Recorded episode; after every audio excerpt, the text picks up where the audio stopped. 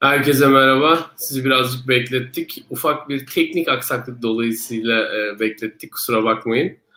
E, üretimin tarihinin 19. bölümündeyiz. Kölelik konuşacağız bugün. Efe var karşımda her zamanki gibi. Efe nasılsın? İyiyim abi sen nasılsın? Ben de iyiyim. Sağ ol. Teşekkür ederim.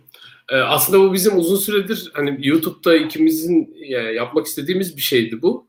Spotify'da olduğu zaman çünkü genellikle önce kaydedip sonra e, piyasaya salmak zorunda kalıyorsun. Öyle olunca da takipçilerle hiç konuşma imkanı olmuyor. Şu anda e, her türlü soruya açık haldeyiz. E, o bakımdan daha karşılıklı konuşarak ilerleyen bir şey gibi olacak. Yani hepiniz sohbetimize katılabileceksiniz. Biz o yüzden çok mutluyuz. Umarım e, sizin için de böylesi daha iyidir. Ee, dediğim gibi istediğiniz zaman sorularınızı sorabilirsiniz. Biz de elimizden gelince yanıtlamaya çalışacağız. Ee, bugün kölelik konuşacağız dedik. Köleliği e, daha önce aslında biraz konuşmuştuk ama üstün körü konuştuk diyelim. Çünkü e, başka bir konunun içinde konuşmuştuk. Bu sefer özel bir yer ayırmak istedik ona. Çünkü kölelik e, önemli bir şey. Yani insanlık tarihi içinde e, ciddi kurumsallaşmış zulümlerden bir tanesi ve üretim tarihiyle de çok ilişkili. Ee, çok eski bir tarihi var tabii köleliğin. İnsanlar herhalde ilk var olduğundan beri vardı ama bizim e, burada asıl konuşmak istediğimiz biraz daha modern döneme etkisiyle birlikte e, köleliği konuşmak. E, o yüzden de aslında e, Amerika'nın keşfiyle başlayacağız. Amerika'nın keşfinden sonra ciddi bir e, kölelik furyası başlıyor. Asıl o zaman en, en e, yüksek hacimli köle ticaretinin olduğu dönemler başlıyor. E, istersen oradan başlayalım Efe. Sen e, başla. Amerika'nın keşfiyle birlikte gelen kölelik meselesiyle başlayalım. Oradan bu tarafa doğru sanırım e, Nazilere kadar e, geleceğiz. Buyur abi dinliyorum seni. Ya şimdi e, meseleyi aslında şeyden almak lazım. Bu Denizci Henry diye bir e, Portekizli var. E, Portekiz kral naibi. E, bunun döneminde Portekizler yavaş yavaş Sahra altı Afrika'ya inmeye başlıyorlar gemileriyle. E, o bölgede hem işte bir şekilde ticaret yapabilir miyiz veya oraya bir şekilde koloni kurabilir miyiz e, amacıyla gidiyorlar. E, ilk dönemler işte 1430'lar, 1440'lar o dönemlerde gittikleri yerlerde genelde işte küçük saldırılar yapıyorlar. İşte bazı köylere saldırıyorlar, ediyorlar. Oralardan köle toplamaya çalışıyorlar. Bunları getirip e, Portekiz'de sat, satmakla bu işi devam ettiriyorlar ama hani bunun çok karlı bir şey olmadığını görüyorlar kısa bir sürede. Ee, ve hani Sahra Altı Afrika ne kadar e, gelişmemiş bir yerde olsa belli düzeyde işte erken feodalite diyebileceğimiz yapılar var. Orada da işte şefler var. Hatta belli yerlerde krallar var. Ee, işte Kongo gibi mesela bir krallık var orada. Ee, işte Mali var mesela. Mali Sultanlığı var. Ee, buralarla iş yapabilir miyiz? Bunun biraz derdine düşmeye başlıyorlar. Ve e, şeyi görüyorlar. Şimdi Kongo'da e, kral bir şekilde hani iş yapmak istiyor ve hani hızlı bir şekilde zaten Hristiyan oluyor adam. Ee, ve kuzeyde de direkt bu Mali'nin işte altında bugünkü işte altın şey e, altın sahili, fil dişi sahili bölgesinde de e, madenler var. E, hem altın madenleri var hem gümüş madenleri var. Özellikle altın madenleri çok önemli orada çünkü dünyanın o dönemki altın ihtiyacının önemli bir kısmını oradan sağlıyorlar. Şimdi bunu görünce iki tarafta e, bir tarafta köle var. Köle yani size köle sağlayabilecek krallık var. Kongo krallığı. E, diğer tarafta da işte işçiye ihtiyacı olan bir üretim merkezi var.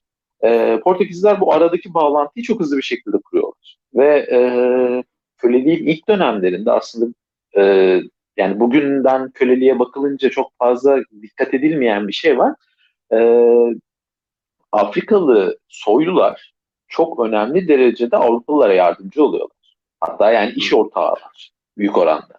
Ee, ya bunu özellikle Kongo'da görüyoruz. Çünkü Kongo hemen Hristiyan olduğu için zaten adamların e, o dönem için e, köleliğin ilk başladığı dönemlerde bir e, bugünkü anlamda bir ırkçılık da olmadığı için e, bu herifler çok hızlı bir şekilde Portekiz e, kim, Portekizli kimliğine bürünebiliyorlar. Çok hızlı bir şekilde onu alabiliyorlar. Bir kere zaten din değiştirdiğiniz zaman kültür onu hızlı bir şekilde e, absorbe ediyor.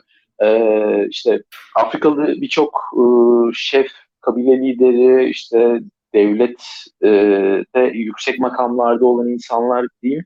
Bunlar e, hızlı bir şekilde ya işte Portekiz'e gidiyorlar ya çocuklarını gönderiyorlar oralara. Oralarda çünkü üniversiteler vesaire kurulmuş e, şeyin kilisenin e, yetki alanı içinde. E, oralarda eğitim alıyorlar ve hani işte 15. yüzyılın son dönemlerine geldiğiniz zaman şeyi görebiliyorsunuz mesela işte Portekiz'de e, işte Lisbon limanında bir yandan köle indiren e, beyaz gemicilerle diğer tarafta da işte hani para sayan e, Afrikalı bir işte tüccar görebiliyorsunuz böyle. Hani öyle bir kozmopolit bir yapı oluşmaya başlıyor orada. Enteresan ee, bir şey var bununla ilgili. Aha. Yani biz bu köleliği genelde modern anlamda konuşurken hep e, postkolonyalist çalışmalar neticesindeki üretilmiş bilgilerle konuştuğumuz için şöyle bir e, dikotomi yaratılıyor. Sanki kölelik meselesi sadece siyahla beyaz arasındaki yani siyah ırkla tırnak içinde beyaz ırk arasındaki bir çatışmanın neticesiymiş gibi. Halbuki öyle değil. Buradaki en önemli Kesinlikle şeylerden öyle değil. En önemli şeylerden bir tanesi Afrikalı ortaklıklar. Yani şöyle bir durum var. Afrikalılar kendilerine e, işte biz siyahlarız diye bakmıyorlar tabii ki. Onlar da işte e, o millet, bu millet, o kabile, bu kabile diye kendi aralarında bir ayrımları var. Nasıl ki İngilizle Fransız yıllar boyunca kavga etmişse, savaşmışsa aynı şekilde Afrika'da da var bu mesele. Ve bu e, dediğin feodal e, kuvvetler kendi aralarında çatıştıklarında savaş ganimeti olarak insan gasp ediyorlar aslında evet. gittikleri yerde. En önemli e, gelir kaynaklarından bir tanesi o. Hatta bir Afrikalı bir şey vardı, kral vardı. Şimdi adını hatırlayamam ama yani o dönemde dünyanın en zengin insanlarından bir tanesi oluyor. Mali, Çünkü Mali. Sultanı Muhammed.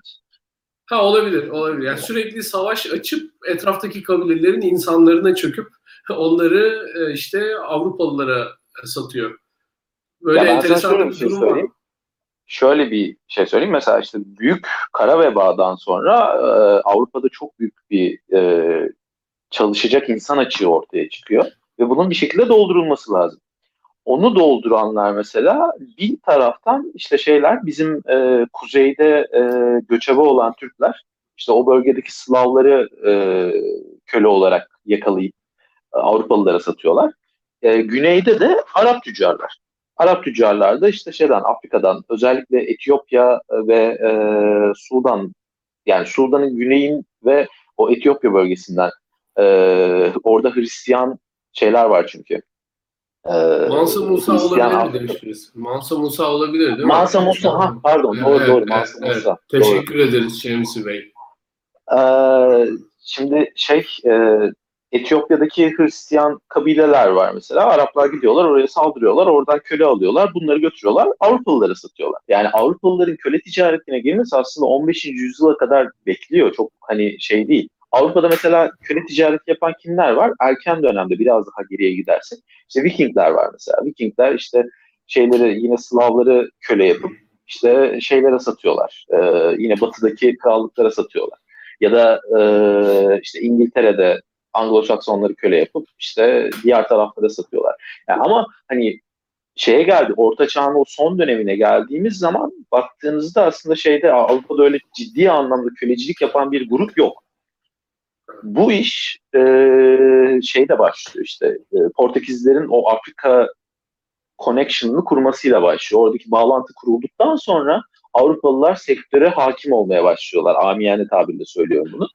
Ee, ve işte bu ilk önce bir maden işte bir, bir tarafta köle var, bir tarafta maden var, bir tarafta da işte Portekizler bu aradaki işte ulaşımı sağlıyorlar mevzusu. Kısa bir zaman sonra e, Portekizlerin o bölgeye yavaş yavaş da yerleşmesiyle birlikte işin bir de üretim tarafı çıkıyor. Çünkü Portekizler şunu görüyorlar, evet altın ticareti e, çok karlı bir ticaret ama en az altın kadar şey olan, e, karlı olan başka bir ticaret daha var o dönemde. Bugünden baktığımızda aslında şey çok bize karlı olarak görünmeyen bir sektör olabilir ama şeker ticareti. Şeker e, o dönemde yani 15. yüzyıldan alıp biz ta 18. yüzyıla kadar getirebileceğimiz bir dönemde çok değerli bir metal. E, yani neredeyse altın kadar değerli diyebiliriz. Çünkü çok e, lüks bir tüketim malzemesi olarak kabul ediliyor ve üretimi çok zor. Yani Avrupa'da üretemiyorsunuz zaten. E, iklim ona müsait değil. E, üretilen yerlerden de işte Avrupa'ya gelişi çok uzak mesafeler olduğu için çünkü yolda geçtiğiniz her yerde bir tüccar olarak siz geçtiğiniz bölgenin işte yöneticisine şuna buyuna vergi ödüyorsunuz. E o vergileri toplayıp üstüne koyduğunuz zaman malzemenin e bir de o kadar yol gelmişsiniz. Onun işte e, onun derdini çekmişsiniz o malzemenin. Siz de bir kar koyuyorsunuz üzerine. Yani çok pahalı bir hale geliyor. O yüzden kimse alamıyor. Hani bir nevi işte baharat e, kıvamına geliyor. E, ama evet. siz bunu eğer işte Afrika'da Afrikalı köleler tarafından yetiştirilip, üretilip e, bunu Avrupa'ya satabilirseniz bu çok daha karlı bir hale geliyor.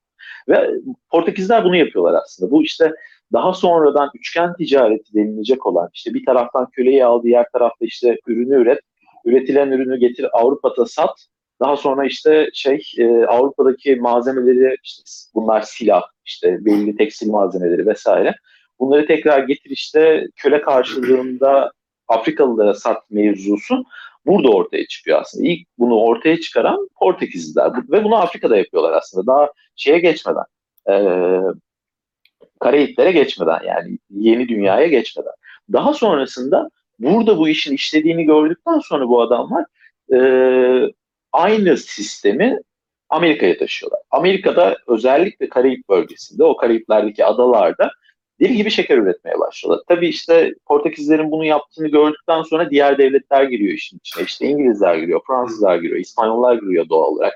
Hollandalılar giriyor. O dönem çok önemli bir e, kolonyal güç Hollandalılar. Ve bunlar teker teker işte o bölgedeki adaları ele geçirmeye başlıyorlar ve işte oralarda devasa bir köle ticareti dönüyor. Şunu söyleyeyim, e, o bölgedeki adaların birçoğunda yerli nüfus tamamen ortadan kaldırılıyor. Zaten hmm. işte İspanyolların gelmesiyle birlikte bir e, salgın dönemi var. O dönemde çok büyük kayıplar yaşanıyor. Bir de e, o işte orada plantasyonlar kurulmaya başlayıp yavaş yavaş bölgenin halkı işte o plantasyonlarda çalışmaya zorlandığında çünkü kölelerin gelmesinden önce önce bir o bölgedeki yerli halkla deniyorlar bu işi. E, ama olmuyor çünkü köle hayatı çok zor bir hayat. E, günde yaklaşık 20 saat çalışıyorsunuz e, doğru düzgün yemek yemiyorsunuz. Kaldığınız yerler berbat yerler ve hani çok çok sağlıklı bir insan dahi olsanız maksimum ömrünüz 10 sene. Yani köle olarak 10 seneden fazla yaşamak çok çok zor bir şey. Hani çok büyük bir şekilde hani şanslı olmanız gerekiyor veya işte hani ev kölesi falan olmanız gerekiyor. Yoksa hani tarlada çalışan özellikle işte şeker gibi, tütün gibi, pamuk gibi e, emek anlamında çok fazla emek isteyen ürünlerin üretiminde çalışan bir köleyseniz 10 seneden fazla yaşayamıyorsunuz. Ve bu şunu doğuruyor. Getirdiğiniz köleler 10 sene içerisinde ölüyor işte. 5 seneyle 10 sene arasında genelde ölüyorlar. Doğal olarak sürekli bir köle e, gelmesi gerekiyor bölgeye. Ve o bir ticaret şey, sürekli yürüyor. Şey evet. de var sanırım. Şimdi hani biz e, son dönemde tabii korona sayesinde tekrar o gerçekle yüzleştik bu en önemli şeylerden bir tanesi hastalık meselesi. Dediğin gibi orada nüfusu kırıyorlar. Yani Amerika'ya Avrupalılar ayak bastığı anda Amerika kıtasına e, nüfusun %90'ı ölüyor oradaki. Tabii. Ve e, o %90 ölen nüfusun yerine e, yerini doldurmak için Afrika'ya Afrika'dan insan getirmek zorunda kalıyor. Oradaki e, şöyle Aa. bir e, şöyle bir şey var Amerika, e, Afrika'daki insanlar tropikal hastalıkların çoğunu yakalanmış oldukları için bir sürü bağışıklığı orada zaten sağlanmış oluyor. Yani Aynen. Amerika'dakiler gibi değil. Amerika'dakilerle Avrupa'dakiler çok kopuklar ama e, Afrika'da bir şekilde o sürü bağışıklığı kazanılmış oluyor.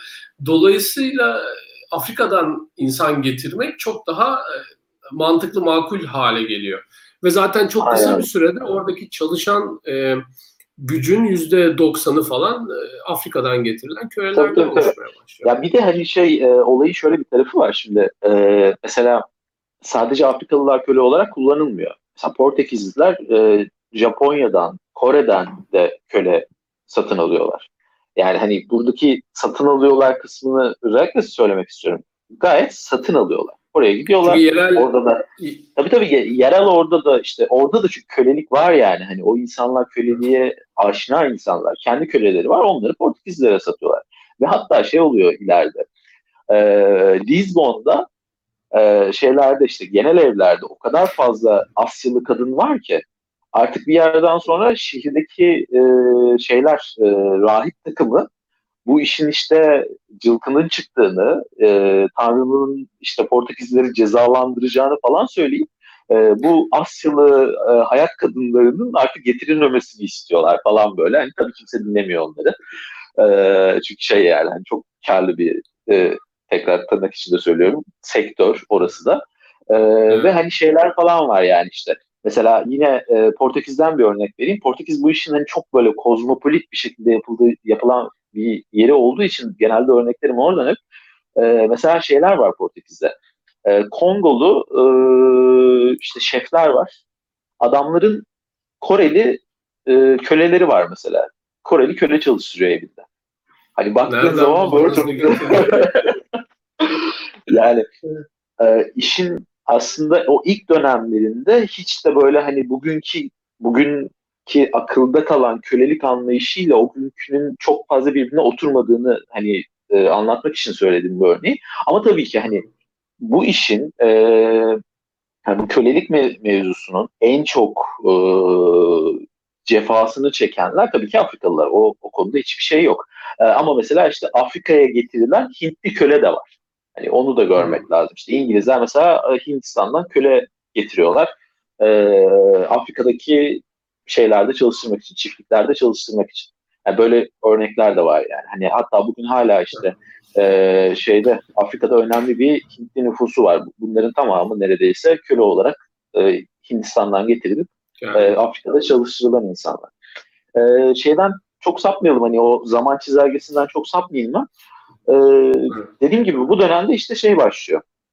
E, Karayipler'de, adalarda şeker üretimi başlıyor. Şeker üretimi çok hızlı bir şekilde e, yayılıyor ve hani işte kölelik e, de bunu destekliyor. Köleler geliyor, şeker üretiyorlar ve o dönem şeker çok e, önemli bir e, mal olduğu için o dönemde mesela şöyle bir şey var. Hani atıyorum İngilizlere deseniz ki siz e, ya sizin işte bu Alaska'daki koloniniz ve işte şeydeki e, bu 13 koloni bugünkü Amerika'yı oluşturan 13 koloni mi yoksa e, Karayipler'de bir tanecik ada mı deseniz mesela İngilizler muhtemelen Karayipler'de bir tane adayı seçerlerdi. Çünkü Karayipler'deki o adanın getirisi çok daha fazla. Çünkü şeker üretebiliyorsun. Evet. İşte New York'ta mesela şeker üretemiyorsun. Ama işte e, ne bileyim Haiti'de mesela üretebiliyorsun. O yüzden Haiti daha değerli oldu. Ticaretin olmadığı, yani ticaret ticaretin olmadığı demeyeyim de sanayiyle bir beslenen ticaretin olmadığı dönemlerde New York dediğin yer karkış, saçma sapan bir yer gibi. Aynen öyle, aynen öyle. Aynen öyle. Hmm. Ee, işte bu iş böyle yaklaşık bir e, 50-60 yıl daha devam ediyor. Ee, daha sonra zaten e, o dönemde Avrupa'da yavaş yavaş bir işte ya bu kölelik işinin biraz cılkı çıktı. Ee, biz bu insanlara insan gibi davranmıyoruz. Ya tamam hani şey olabilir işte barbar olabilir, şu olabilir, bu olabilir. E, hatta kafir bile olabilir ki barbardan daha büyük, daha e, sıkıntılı bir şey kafir olması, Hristiyan olmaması.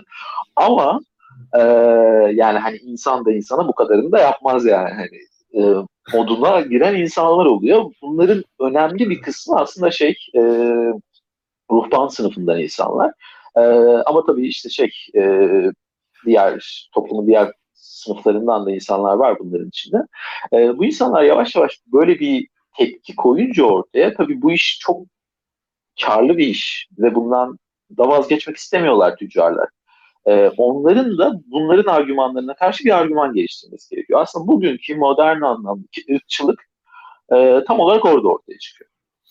Çünkü e, bu adamlarla bir empati kuruluyor ve bu empatinin önünü kırmak için yapabileceğinizden önemli şey bir işte dışsallık oluşturmak. Bu adamların bizimden farkı var. Bunlar insan değil. Bunlar işte e, insan insan olmaktan kaynaklanan hakları e, hak etmiyorlar mevzusuna getirmek gerekiyor. Ve işte o dönemde bu işte şeyler e, yavaş yavaş işte bunların insan olmadıkları, işte siyah ırkın aslında hayvan e, olduğu, e, birçoğunun zaten konuşamadığı, e, işte hatta bu yamyamlık vesaire mevzuları ortaya çıkıyor. E, ve bunlar hızlı bir şekilde de yayılıyor Avrupa'da. E, ama hani tabii bir yandan da bu işte köleliğin kaldırılmasını isteyen grup da kendini daha çok anlatmaya başlıyor. Bu iki taraf böyle kavga ede ede belli bir süre devam ediyorlar. Ee, işte mesela şeyler falan var yani hani Avrupa'da mesela Afrikalı kölelerin e, o işte yerel kıyafetlerinin giydirilip e, şehirlerde dolaştırıldığı böyle bir sirk gibi e, olaylar var mesela. Yani bunlar e, işte bu karşı tarafı yani, yani işte o köle olan insanların aslında köle olmadıklarını, bunların e, şey e, insan olmadıklarını, aslında bunların hani insan sayılamayacağını göstermek için yapılmış şeyler. Ee, ama Darwin'in de bir sürü Darwin'in argümanlarını kullanıyorlar falan. Yani Darwin'in öyle bir şey söylememesine rağmen onun argümanlarından evet. aşırma argümanlarla ya işte bunlar da e, daha inferior, daha e, alt e, insan türleri gibi bir argümanla gelip oradan meşrulaştırmaya çalışıyorlar. Tabii, yani. Özellikle İngiltere'de çok önemli bir şey var. bilim insanları arasında bir damar var o dönemde. Bu e, Afrikalı topluluğun hatta bazıları ona işte Asyatikleri de katıyorlar işte Hindistanlar, Çinliler, e, Japonlar vesaire. Bunların e, bizim gibi homo sapiens olmadıkları, işte e, bizimle evrim o yolunda ayrıldıkları e, ve hiçbir zaman bizimle aynı seviyeye ulaşamayacaklarını falan filan anlatıyorlar ve bunlar böyle bayağı kelli felli bilim insanları yani. Ama tabii işte bu e, mevzu yavaş yavaş e, şeyde e, Karayipler'de artık e, yön değiştirmeye başlıyor. Neden? E, çünkü şöyle bir durum var. Bu insanlar çok fazla sayıda getiriliyorlar buraya. Yani e, işte mesela ilk e, bağımsızlığını kazanan yerlerden işte Haiti. E, Fransız nüfusu neredeyse e, köle nüfusunun yüzde beşi kadar falan. Yani hani Hı. böyle bir fark var arada. E, bunlar isyan ediyorlar yavaş yavaş. İşte ve bağımsızlıklarını kazanıyorlar. Diğer taraflarda da e, yani şeyde kıta Avrupa'sının diğer bölgelerinde de buralara destek oluyor. Çünkü hani o dönemde e, yavaş yavaş bu işte hümanizm akımı ortaya çıkmaya başlıyor. Bir yandan insanlar hani ya tamam siz öyle diyorsunuz böyle diyorsunuz da ya kardeşim sonuçta bu, bunun da hani kanında akıncı şey e, bileğini kesince kırmızı akıyor benimkini de kesince kırmızı akıyor. Bu da insan ben de insanım seviyesine geliyorlar en basit tabirle. E, ve orada e, artık köleliğin kaldırılacağı hani yarın olmasa da bir gün köleliğin kesin olarak kaldırılacağı artık anlaşılmış oluyor. Ama Ve, tabii yani öncesinde şey olmasa herhalde yani sanayileşme meselesi başlamasa yani köleye olan ihtiyaç e, giderek azalmaya başlamasa çok büyük ihtimalle hiçbir şey olmazdı gibi geliyor bana. Yani. Aynen öyle, aynen öyle. Ben de öyle düşünüyorum. Çünkü şey de var mesela, bunu Amerika örneğinde görebiliyoruz. Şimdi Amerika'da mesela köleliğin kaldırıldığı, yani köleliğin kaldırılmasını destekleyen yerler neresi? Kuzey. Kuzey sanayileşmiş. İşte ya bankacılıkta ya işte fabrikada işte işçi olarak çalışan adamlar var. İşte ya ne bileyim devlet kurumunda bir şeyler yapan adamlar var. Yani sonuçta bir daha böyle modern bir toplumsal yapı var. Daha sanayileşmiş bir toplumsal yapı var. E, köleliği destekleyenler nereler? Daha çok Güneyliler. Güneyde ne var? Tarımsal üretim. Yani tarımsal üretimde de köle çalıştırdığınız zaman daha ucuza üretiyorsunuz. Gayet basit bir formül var bunun. E, ve şey de var mesela. E, şimdi mesela Güney'in de şöyle bir durum var. Güneyde e, işte Texas'tır, işte Virginia'dır, şuraları burada bu bölgelerde büyük çiftlikler var mesela tamam mı? Bu çiftlikleri yöneten insanlar köle çalıştırıyorlar doğal olarak. Ama mesela şeye bakıyorsun, e, Orta Amerika'ya bakıyorsun. Yani şey Amerika Birleşik Devletleri'nin orta bölgelerine bakıyorsun. Oralarda da çiftçiler var. Ama orada büyük e, çiftlik sahipleri çok fazla yok. Çünkü oralarda devlet şunu yapmıştı. Siz gidin buraya yerleşin kardeşim. Ben size işte atıyorum 50 dönüm arazi vereceğim. Öyle öyle bir sürü işte 50, 50 dönüm arazisi olan adam var ve bunlar tarlaların kendileri işliyorlar. Tamam mı? Onun şeyi ne biliyor musun sebebi? Ha. Amerika ilk başta federal devlet henüz kurulmamışken e, yani şöyle söyleyeyim daha doğrusu federal devlet e, henüz çok güçlü değilken çünkü 1913'e kadar Amerika'da gelir vergisi diye bir şey yok mesela 1913'ten sonra ancak çıkartabiliyorlar. Merkezi hükümetin gelir kaynağı Amerika topraklarını satarak e, aldığı gelir. Onunla bütün işlerini yapıyorlar. Ya işte yol yapacak, demir yolları geçecek bir sürü yapılacak şey var. Onları yapması için ihtiyacı olduğu geliri karşılayacak şeyi olarak da e, insanlardan gelir vergisi alamıyorlar. Çünkü krallığa karşı ayaklanmalarının sebebi gelir vergisi meselesi. Aynen. Yani ya işte çaydan yüzde bir buçuk mu ne bu arada çay yani Amerika'nın bağımsızlığının sebeplerinden bir tanesi olarak işte çaya vergi gelecek onu şey yapıyorlar ama çaya da bir buçuk falan gelecek vergi öyle çok büyük bir şey değil. E şimdi sen çaya bir buçuk yüzde bir buçuk vergi gelecek diye e, bağımsızlık savaşı kazanmışsın. E sonra insanlara bana gelir vergisi vereceksiniz diyemiyorsun tabii. E, öyle olunca da böyle bir formül buluyorlar. Diyor ki biz bunu toprak satalım oradan karşılayalım. Ve Aynen. o, o şekilde or, o, oraları da öyle dolduruyorlar işte Orta Amerika vesaire. Ve hani işte şey var orada mesela hani bu adamlar bu böyle bu şekilde işte toprak satın alıp veya işte devletin e, bir şekilde e, toprak ilgi ettiği adamlar mesela köleliğe karşılar. Çünkü adam şunu düşünüyor ya ben zaten köle alacak durumda değilim. Hani o kadar param yok. Ve kölesi olan işte güneyli e, büyük işte arazi sahibi e, çiftçiler benden çok daha ucuza üretiyorlar. E, kölelik kalkarsa bu benim işime gelir. Yani bu mantıkla onlar da mesela köleliğe karşı çıkıyorlar. Ee, bir de burada şeyi unutmamak lazım. Şimdi hani erken dönem köleliğin kaldırılmasını isteyen e, beyaz e, Avrupalılar şey değiller kesinlikle. Hani biz işte e, siyahlarla kesinlikle eşit haklar istiyoruz demiyorlar. Onlar şunu savunuyorlar. Yani bu adamlar evet e, bizden daha aşağıdalar. E, ama bu insanları eğitmemiz gerekiyor. Bu insanlara medeniyet götürmemiz gerekiyor. Bu insanlar da bizim gibi olabilirler bir gün. Hani bugün bizim gibi değiller kesinlikle ama bizim gibi bir gün olabilirler. Yani e, işte Şeyde mesela de çok enteresandır. Birinci Dünya Savaşı sonrası Woodrow Wilson'ın e, şey normalde Woodrow Wilson hep işte bu self determination hakkı dolayısıyla e, milletlerin kendi kaderini belirleme hakkı meselesi dolayısıyla onun Birinci Dünya Savaşı sonrasında bir ilan ettiği 14 e, şey vardır, madde vardır işte. Hı hı. Orada e, her milletin kendi kaderini tayin etme hakkı vardır diyor ama mesela bu manda sistemiyle ilgili şeyi e, çok iç açıcı değil yani şöyle diyor ya bunlar az gelişmiş oldukları için bunlar o kadar da kendi şeyini kendi kaderini tayin etme hakkına sahip de değiller falan diyor.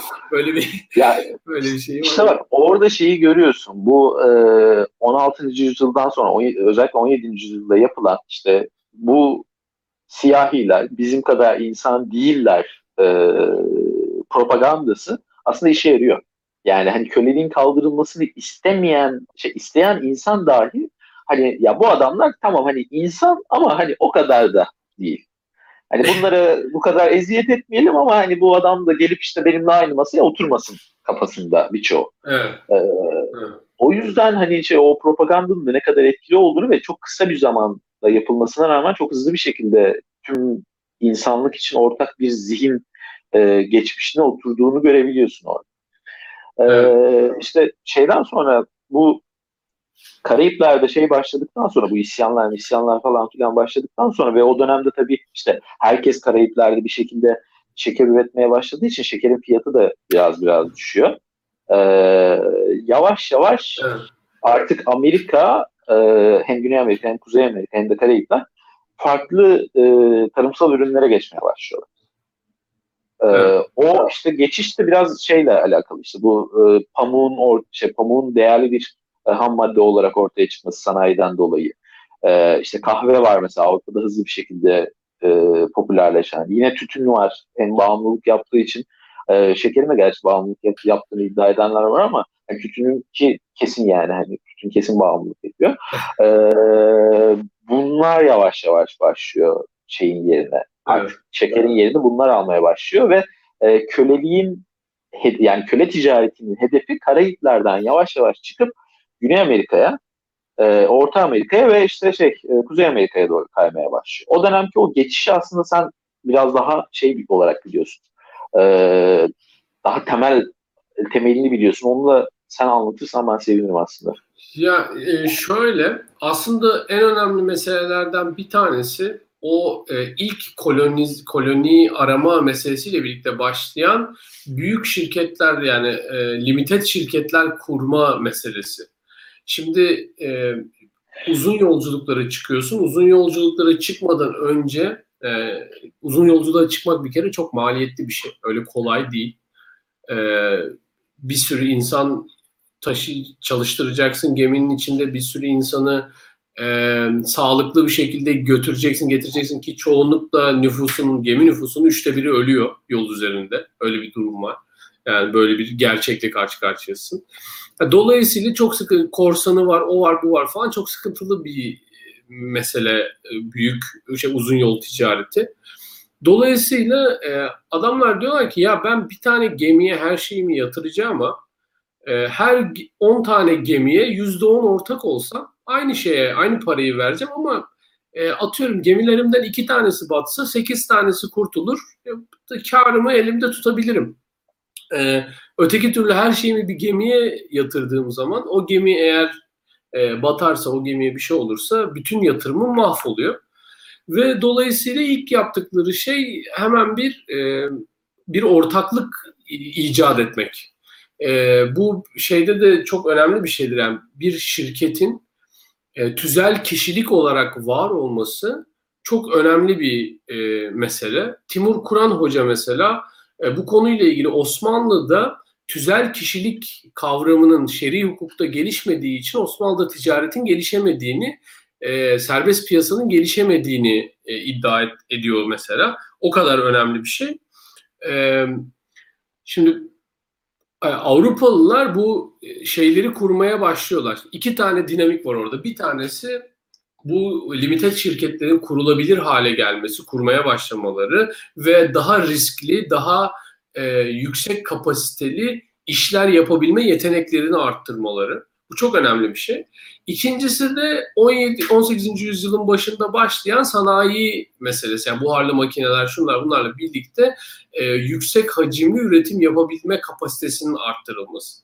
Şimdi e, bu bu ikisi bir kenarda dursun. Şimdi bunlar varken, bunlar yavaş yavaş gelişirken, ilerlerken şöyle bir şey oluyor.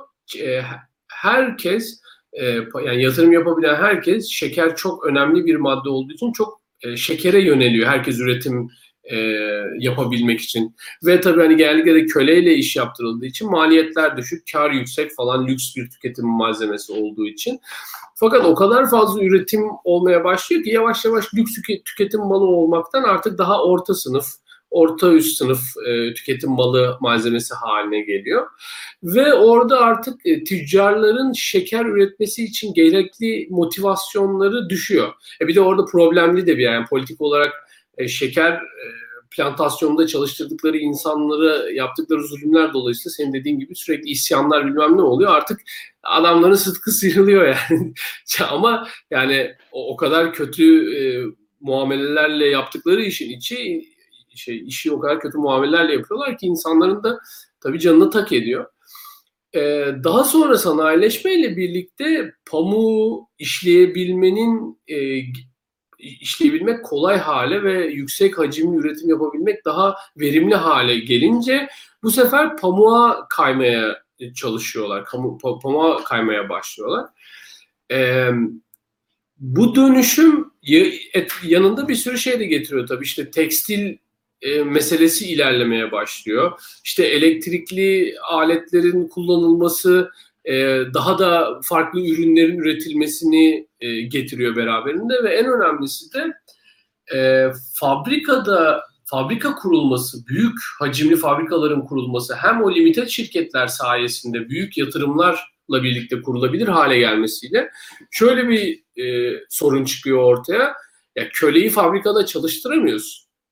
Çünkü köleyi köle olarak tutmak için en önemli şey ne yapacaksın? Ona eğitim vermeyeceksin, işte zulüm edeceksin, kötü davranacaksın falan. Yani çok gayri insani bir e, durumda tutman lazım. Fakat fabrikada çalışacak insanın bir belirli bir seviyede de olsa eğitimi olması gerekiyor. Yani en azından işte bilmem ne yapacak. Yani şu, şu bir çünkü sistematik olduğu için e, eğitimsiz insanla zaten eğitimli insanın aslında arasındaki en büyük fark da odur eğitimli insan karmaşık sistemleri çözebilme yeteneklerine ulaş, ulaşmaya çalışır.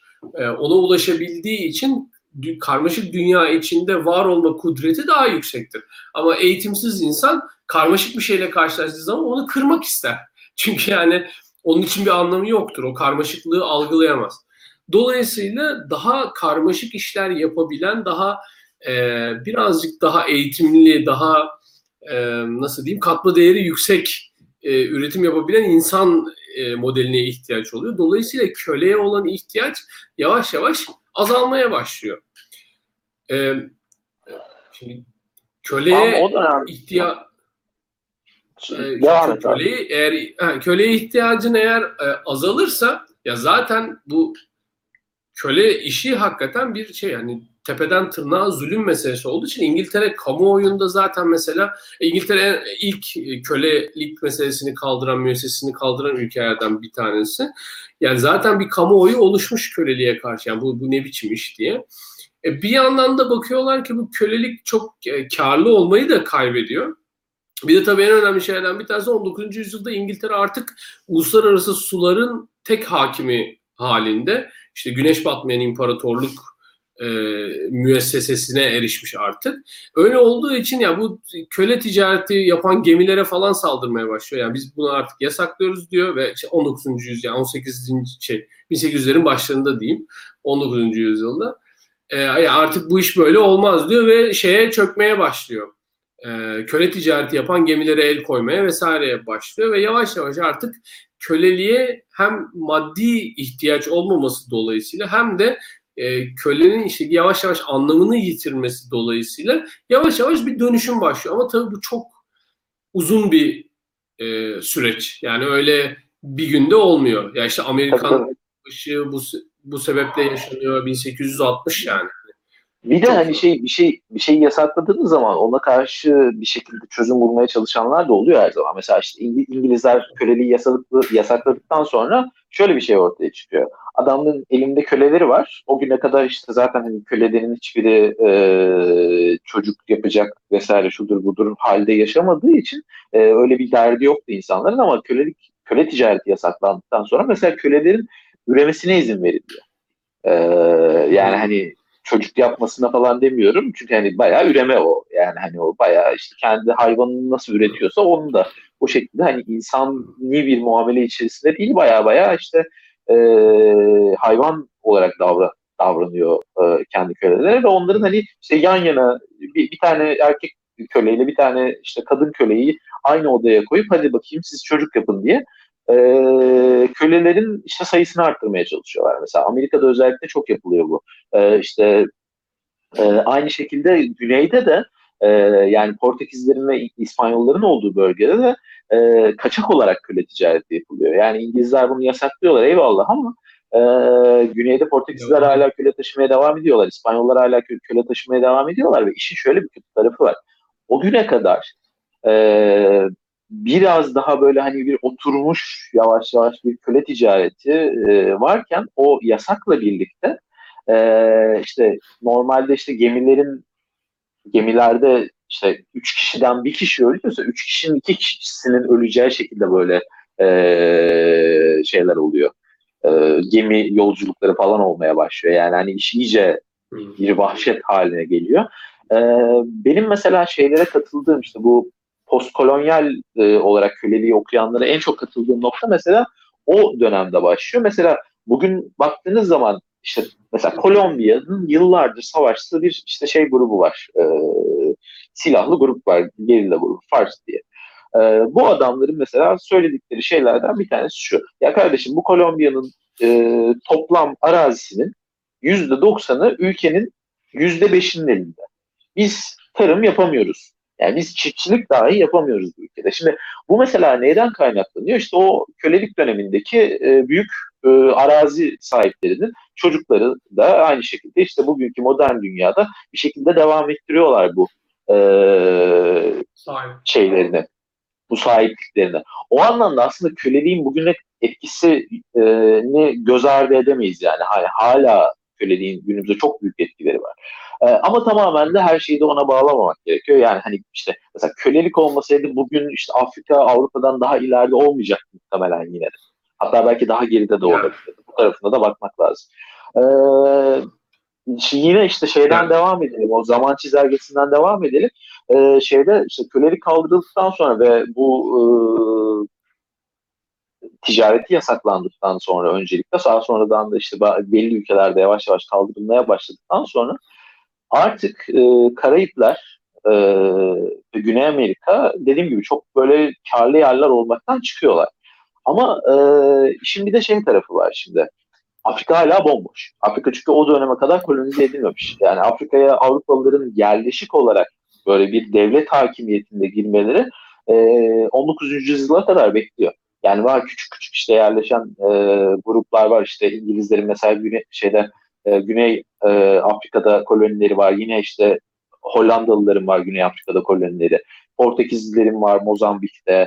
E, İspanyolların var şeyde Batı Sahra'da vesaire vesaire ama Af- şeye Afrika'ya devletlerin girişi daha geç oluyor. Bu işte köleliğin kaldırılmasından sonra oluyor. O da şu ya aslında şey bu e, Yahşi Batı filmindeki kölelik dediğim bir günde kalkar mı meselesi biraz e, orada devreye giriyor. Tamam biz köleliği kaldırdık kardeşim ama bizim hala ucuz iş gücüne ihtiyacımız var. E, o ucuz iş gücünde en rahat olarak bulabileceğimiz yer neresi? Afrika. Ve orayı işgal etmeye başlıyorlar bu sefer. Ve şey derdinden de kurtulmuş oluyorlar bu sefer. Şimdi eskiden köleyi alıyordun şeyden, e, Portekiz'den. Şey, Portekizliler gidiyorlardı mesela Senegal'den köle alıyorlardı. Orada Senegal mesela önemli köleci ülkelerden bir tanesi. Yani kölecilik bölgelerinden bir tanesi. Senegal'de bir sürü kabile var. Bu adamları şeyler Avrupalılar silahlandırıyorlar. E, bu adamlar da gidiyorlar işte diğer kabilelerin köylerini basıp köle topluyorlar ve bunları getirip işte Portekizlere satıyorlar veya işte İngilizlere satıyorlar artık o bölgede hangi şeyin tüccarı varsa. Ee, bur- buralarda o güne kadar oluşturulmuş bu sistem artık şeye yetmiyor, Avrupalılara yetmiyor. Çünkü artık kölelik kaldırılmış, köle alıp satmak bir şey ifade etmiyor. Sadece Afrikalılara mal satsanız o da bir yere kadar hani sizi götürüyor. Ve hani karşınızda sizi öyle durdurabilecek büyük bir krallık, büyük bir imparatorluk vesaire şudur budur yok. Bu sefer Avrupalı devletler Afrika'yı işgal etmeye başlıyorlar. İşte e, İngilizler giriyorlar, Fransızlar giriyorlar, hatta Belçikalılar giriyorlar. E, şeye bu işte kolon, kolonyal döneme yetişememiş olan Almanlar giriyorlar. E, en sonunda işte şeyler e, İtalyanlar giriyorlar. Hatta İtalyanlar işte Afrika'nın en son artık kolonize edilmemiş tek bir bölgesi kalıyor. Etiyopya, işte o günkü deyişle Habeşistan. E, Habeşistan ama İngiliz şey e, pardon Hristiyan bir e, krallık. O yüzden hani İtalyanlar Habeşistan'ı işgal etmeye kalkınca Avrupa'da çok da büyük bir şey oluyor. E, tepki oluyor. Ya kardeşim bu adamlar tamam hani biz diğerlerine e, İsa'nın dinini götürmek için gidiyoruz. Siz bu adamlar zaten Hristiyan. Niye köleleştiriyorsunuz bunları? Niye burayı yani koloni yapıyorsunuz diye. Bayağı büyük bir de tepki oluyor. Tabii zaten daha sonra şeyde İtalyanlar beceremiyordu o işi. Etiyopya'yı işgal de edemiyorlar e, ilk denemelerinde. Ee, ama yani hani diğer devletler baya baya Afrika'ya yerleşiyorlar ve her biri o dönem şeyin büyük devletleri sayılan e, Avrupa'nın büyük devletleri sayılan her devlet bir şekilde Afrika'ya yerleşiyor ve Afrika'da artık eskisi gibi işte Afrika'dan köle alıp Amerika'ya götürüp orada e, çalıştırmaya gerek kalmadan direkt olarak yerinde insanları çalıştırabiliyorsunuz. Çünkü şöyle bir şey var. E, Afrika'da mesela Amerika'ya götürdüğünüz kölenin hiçbir bağlantısı kalmıyor. Çünkü işte bir köle bir köyden oluyor, bir köle başka bir köyden oluyor. Adamlar birbirlerini tanımıyorlar, hiçbir aidiyet duyguları yok.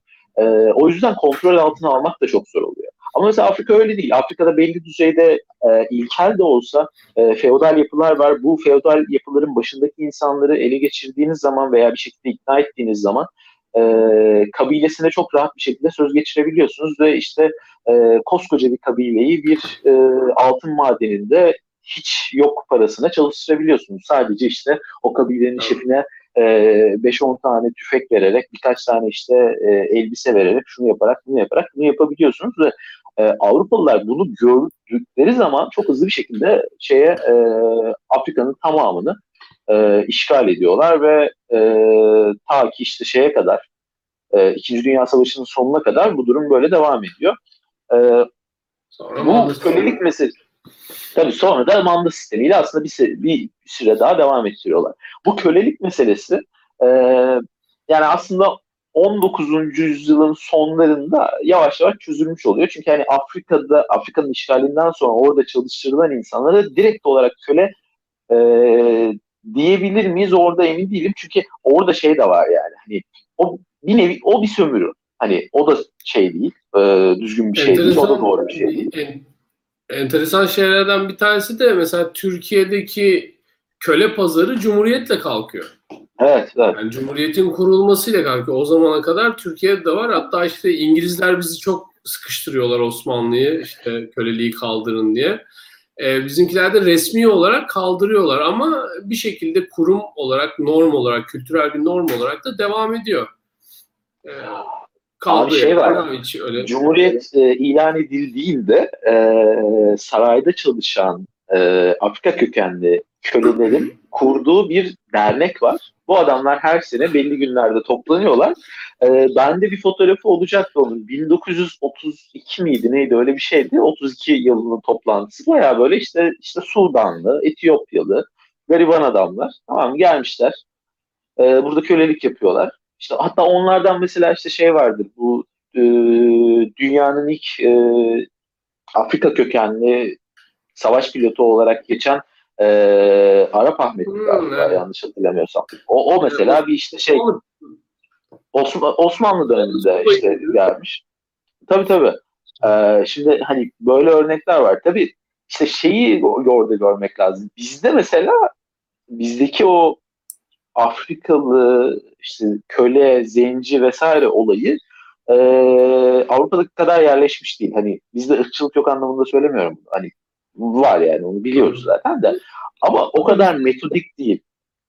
İşte Yani- yani çünkü şey yok abi bizdeki o pazar mekanizması henüz gelişmemiş olduğu için yani Türkiye'de ihtiyacı yok. Yani çünkü tarlada çalışacak adama e, tarlada çalışacak yüzlerce köleye daha doğrusu ihtiyaç yok. Çünkü bizim toprak sistemimiz vesaire yani ona uygun değil. E, özel Aynen mülkiyet yok şu bu. Bir Aynen öyle. sürü problem var. Ee, yani bizde dediğim gibi hani bu geçen sefer enerji meselesini konuşurken de konuşmuştuk.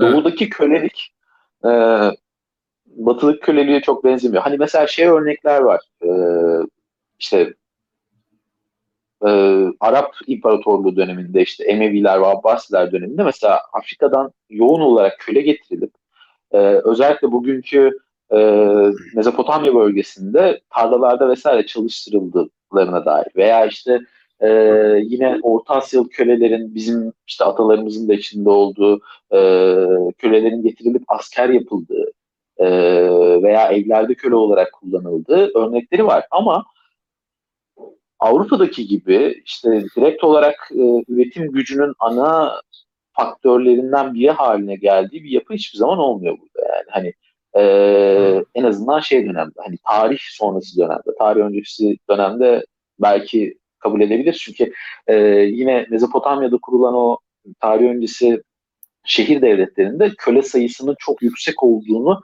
e, iddia eden e, bilim insanları var ama hani o konuda çok net bir şey söylemek de şey değil. Bizim de çok konumuz değil. Çünkü yani üretime dair çok önemli bir e, şey sunmuyor bize. Ama modern anlamda baktığımız zaman üretim anlamında kölenin yoğun kullanımı daha çok Avrupa'ya has bir şey. Ee, buradan istersen şeye de bağlayalım. Bu işte modern anlamda son kölelik örneği aslında İkinci Dünya Savaşı'nda ortaya çıkıyor. Ee, bir, bir tarafta Naziler, bir tarafta Sovyetler de. Ee, yani Sovyetler de aslında daha önce başlamış durumda. Naziler biraz daha güce daha geç ele geçirdikleri için onlar daha geç kuruyorlar ama Nazilerin tabii çok daha e, rezil bir sistem. E, şimdi toplama kampları mesela insanların gözünde yine hani işte bu bugünden bakılınca böyle insanların sadece gaz odalarında falan öldürüldüğü yerler olarak düşünülüyor ama aslında toplama kampları Alman e, ekonomisinin temel direklerinden bir tanesi.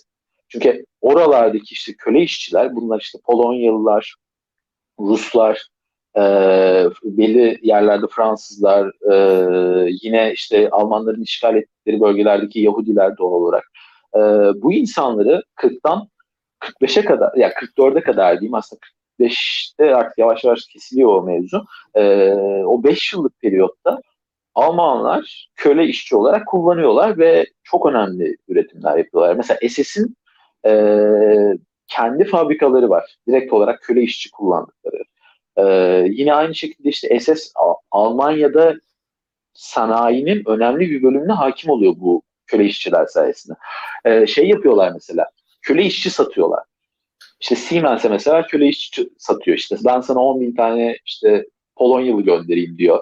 İşte sen de bana şu kadar para ver falan filan. Böyle anlaşmaları var. Hatta işte şey Siemens mesela bu, bu yüzden özür diledi. Yine aynı şekilde mesela Japonların da böyle şeyler yaptığı biliniyor. İşte Çin'de onlar da e, hem Çinlileri hem de e, savaş sırasında e, esir olarak aldıkları İngiliz ve Amerikan askerlerini e, fabrikalarda köle olarak çalıştırıyorlar. E, bunun işte son yani bir başka örneği de Sovyetler. E, Sovyetler de hem işte kendi içerisindeki e, devlet düşmanı dedikleri e, insanları hem de e, İkinci Dünya Savaşı'nda esir aldıkları Alman, Macar, e, İtalyan, işte Romanyalı, İspanyol e, bir şekilde işte Almanlarla birlikte Rusya'ya saldırmış tüm e, askerleri yaklaşık 10 yıl boyunca savaştan sonra e, köle işçi olarak çalıştırdılar. Yani işte bugün mesela işte Bakü metrosu mesela işte Alman e, savaş esirlerinin yaptığı bir yer. E, Sovyetlerdeki birçok yapı aynı şekilde öyle. Bu e, mevzu yani hani bu işte Sovyetlerin köle işçi kullanması aslında hani modern anlamda son örnek diyebiliriz. Belki işte buna şey yani, katarsın. Şey, köle, köle dediğin yani köle işçi olarak çalıştırdıkları insanlar da genellikle kalifiye insanlar biliyorsun. Yani tabii tabii tabii. Ne kadar entelektüel, Aynen. şair, romancı, şu bu varsa hepsini e, rejim karşıtlığı dolayısıyla içeri alıyor. Yani gulag dediğimiz sistem e, çok acayip bir sistem. Çok uzun süre. Zaten ilk başta tabii devrim dediğin şey e, yerleşik güç sahiplerine karşı yapıldığı için ilk başta o yerleşik güç sahiplerini gulaglarda kullanıyorlar. Yani işte Rusya'nın burjuvası ki daha önce de konuşmuştuk yani Rusya'nın ne burjuvası olacak yani o şeyden kalma e, serflik dolayısıyla serflik sistemi dolayısıyla öyle çok gelişmiş burjuvası olan bilmem bir yer değil ama e, herhangi bir mülk sahibi şu bu kim varsa e, hemen gidip adamların mallarına çöküp o işte onu halka dağıtıyorlar e, tırnak içinde. Tabii sonra tekrar el koyup hepsini devlete alıyorlar. Ama işte o ilk başta el koyduklarında e, çok ciddi bir kısmını da gulaglarda kullanmaya başlıyor. Yani siz şimdiye kadar yattınız. Bundan sonra çalışacaksınız. E, Sovyetler hepinizi eşitleyecek diye. E, gulaglarda çalışmaya başlıyor ve işte ne kadar e, mesela şey gözlük meselesi var. Gözlüklüysen mesela tehlikedesin. Çünkü hani okumuş etmiş adam bu deyip e, gulaga, gulaga atması daha şeyli. Çünkü yani okumuş adam istemiyor. Çünkü Abi Troçki, her şeyin Troçki de gözlüklü olduğu için kaybetmiş olabilir mi sence? olabilir. olabilir. yani, hani, ee, şaka yani... bir yana mesela Troçki'nin Yahudi olması o şeyde güç savaşında Stalin'e karşı kaybetmesinin en önemli sebeplerinden bir tanesi. Yani mi? hani ya o... tabii o, orada bile görüyorsun yani hani o işte şey o xenofobi öyle bir yerleşmiş bir topluma. Yani işte komünist de olsan kardeşim işte komünist olunca Yahudiye işte burjuva diyorsun. E, faşist olunca işte e, Bolşevik diyorsun. İki taraftan da bir şekilde hani evet. şey yapabiliyorsun. Düşman gösterebiliyorsun. Evet. Ya bu şeyde de vardı ya Çin devriminde de hani bilgi gereksizdir. Bilgi hmm, anlamsızdır. Evet. Bir, evet. Knowledge is useless diye bir şey sloganları vardı yani. Orada da öyle. Entelektüel gördüm mü hemen e, bu, bir yere yollayıp çalıştıracaksın bunları. Bunlar anlamazlar bir şeyden. yani en kötüsü artık şey hani Pol Pot e, o adam direkt hani ya okumuş etmiş herkese düşman. E, yani hani böyle manyaklar evet, çıkıyor. Gerek, doğru aynen. O Pol Pot en zaten şey hakikaten. Tabii adamın yani, kafası gözün bozuksa yalnız. yani şöyle e, hatırladığım kadarıyla rakam yani 7,5 milyon nüfuslu ülkenin 2,5 milyon insanını öldürmüş. Tabii. Yani Abi böyle, böyle korkunç bir Güney Asya'daki devrimci hareketler çok ilginç ya. Hani şey böyle işte. Yani mesela 90'larda işte Çin'le mesela şey savaşıyor ya Vietnam Savaşı. Hani bir bakıyorsun ikisi de komünist devlet. Hani ne alaka falan filan diyorsun ama işte Kamboçya mesela Kamboçya'daki Laos'taki de düşman falan filan böyle orası çok karışık. Ben birkaç kere böyle bir denedim oralara girmeyi de yok yani. Çok, çok, çok ulvi meseleler onlar. Ben de bir araştırma için çatışma datası çıkartıyordum işte. Onunla böyle ilgilenirken ya sürekli Güney Asya'da bir şeyler çıkıyor. Ya bunlar ne yapıyor burada falan diye böyle bir bakayım dedim. O baktım çok karmaşık olacak gibi değil. kalmıştı yani. Gerçekten şey e, enteresan yani. Yani kendi aralarındaki şeyleri de çok acayip. Vietnam'ın işte Vietnam İç Savaşı, Kore İç Savaşı yani o kendi iç savaş mekanizmaları da çok acayip. Malezya ile Singapur'un yaşadıkları, Çin'le işte Tayvan'ınki falan e, acayip bir e, şey var orada. Biz tabii genellikle Avrupa ve Orta Doğu oriented bir tarih tabii. perspektifinden geldiğimiz için. Ya bir de şey de çok komik. Abi şimdi mesela Vietnam'da işte şeyde komünist devrim oluyor tamam mı? Hemen işte ileride yan tarafta Brunei'de sultanlık var tamam mı? Adamın haremi var falan böyle. Yani, yani onlar nerede, sen neredesin? Evet. Ya Tayland falan hala öyle işte hatta korona ha, döneminde tabii, tabii. kralları haremini alıp bir otele kapatmış kendini. Öyle gitmiş Aynen. şeyde lockdown halinde e, karantinada duruyor. E, bir saati geçtik Efe. Ee, evet abi kapatalım ya. Bayağı, Zaten mevzuları bayağı, geyiğe başladık. evet, e, bayağı bir e, bayağı bir şeyde konuştuk aslında ama ya aslında konuşsak herhalde bir bu kadar daha birkaç tabii, program daha yaparız kölelikle ilgili. Çok çünkü acayip bir mesele hakikaten. Yani Amerikan İç Savaşı üzerine yaptığımız bölümde bile bayağı bir konuşmuştuk. Bu finans ilişkileri işte evet. vesairesiyle çok e, kallavi bir konu. Ee, ama artık bir saati geçtik. Dinleyicilerimiz de sıkılmaya başlamıştır illaki. Evet. Ya ben ee, son bir şey söyleyeyim.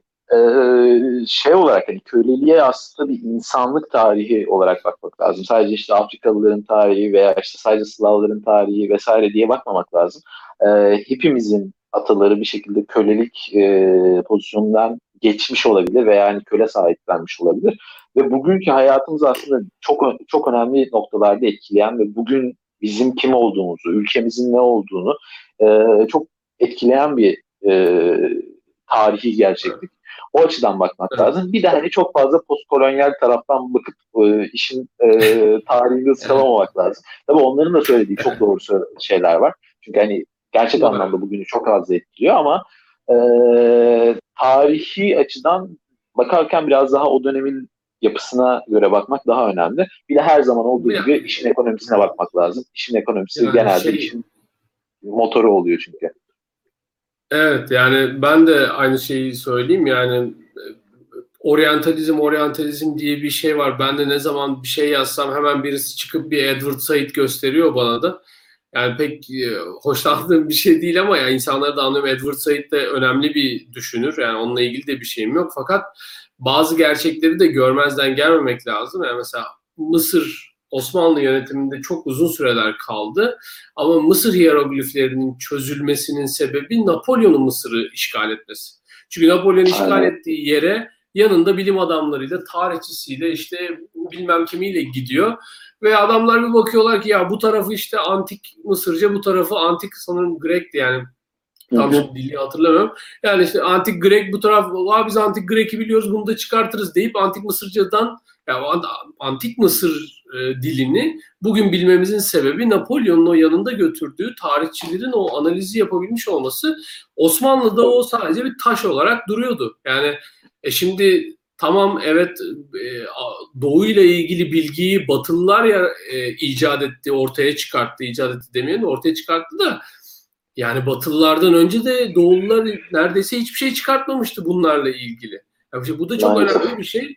Ee, orada yani oryantalizm yapmayacağız diye bir oksidentalizm de yapmamak lazım. Böyle absürt Aynen. bir şeye girmemek lazım. Bununla ilgili de Bernard Lewis'in çok iyi bir makalesi vardı e, oryantalizmle ilgili. Ee, Usame de Usame de şöyle bir şey sormuş. Köylük tarihi üzerine okuma yapmak istiyorum diye. E, programdan sonra programın altına e, olabildiğince çok kaynak bırakmaya çalışırız. Hem o Bernard Lewis'in makalesini bulabilirsem hem de köylük tarihiyle ilgili e, Efe ile konuşup aşağıya e, kaynak bırakmaya çalışırız. E, birkaç gün içinde dönüp e, kontrol edersen bulursun İsami. E, teşekkür ederiz hepinize bizi dinlediğiniz için. Efe sana da teşekkür ederim. Yine benim çok keyif aldığım bir program oldu. Ağzına sağlık abi. Ee, yoksa... Teşekkür ederim. Senin de ağzına sağlık. Eyvallah.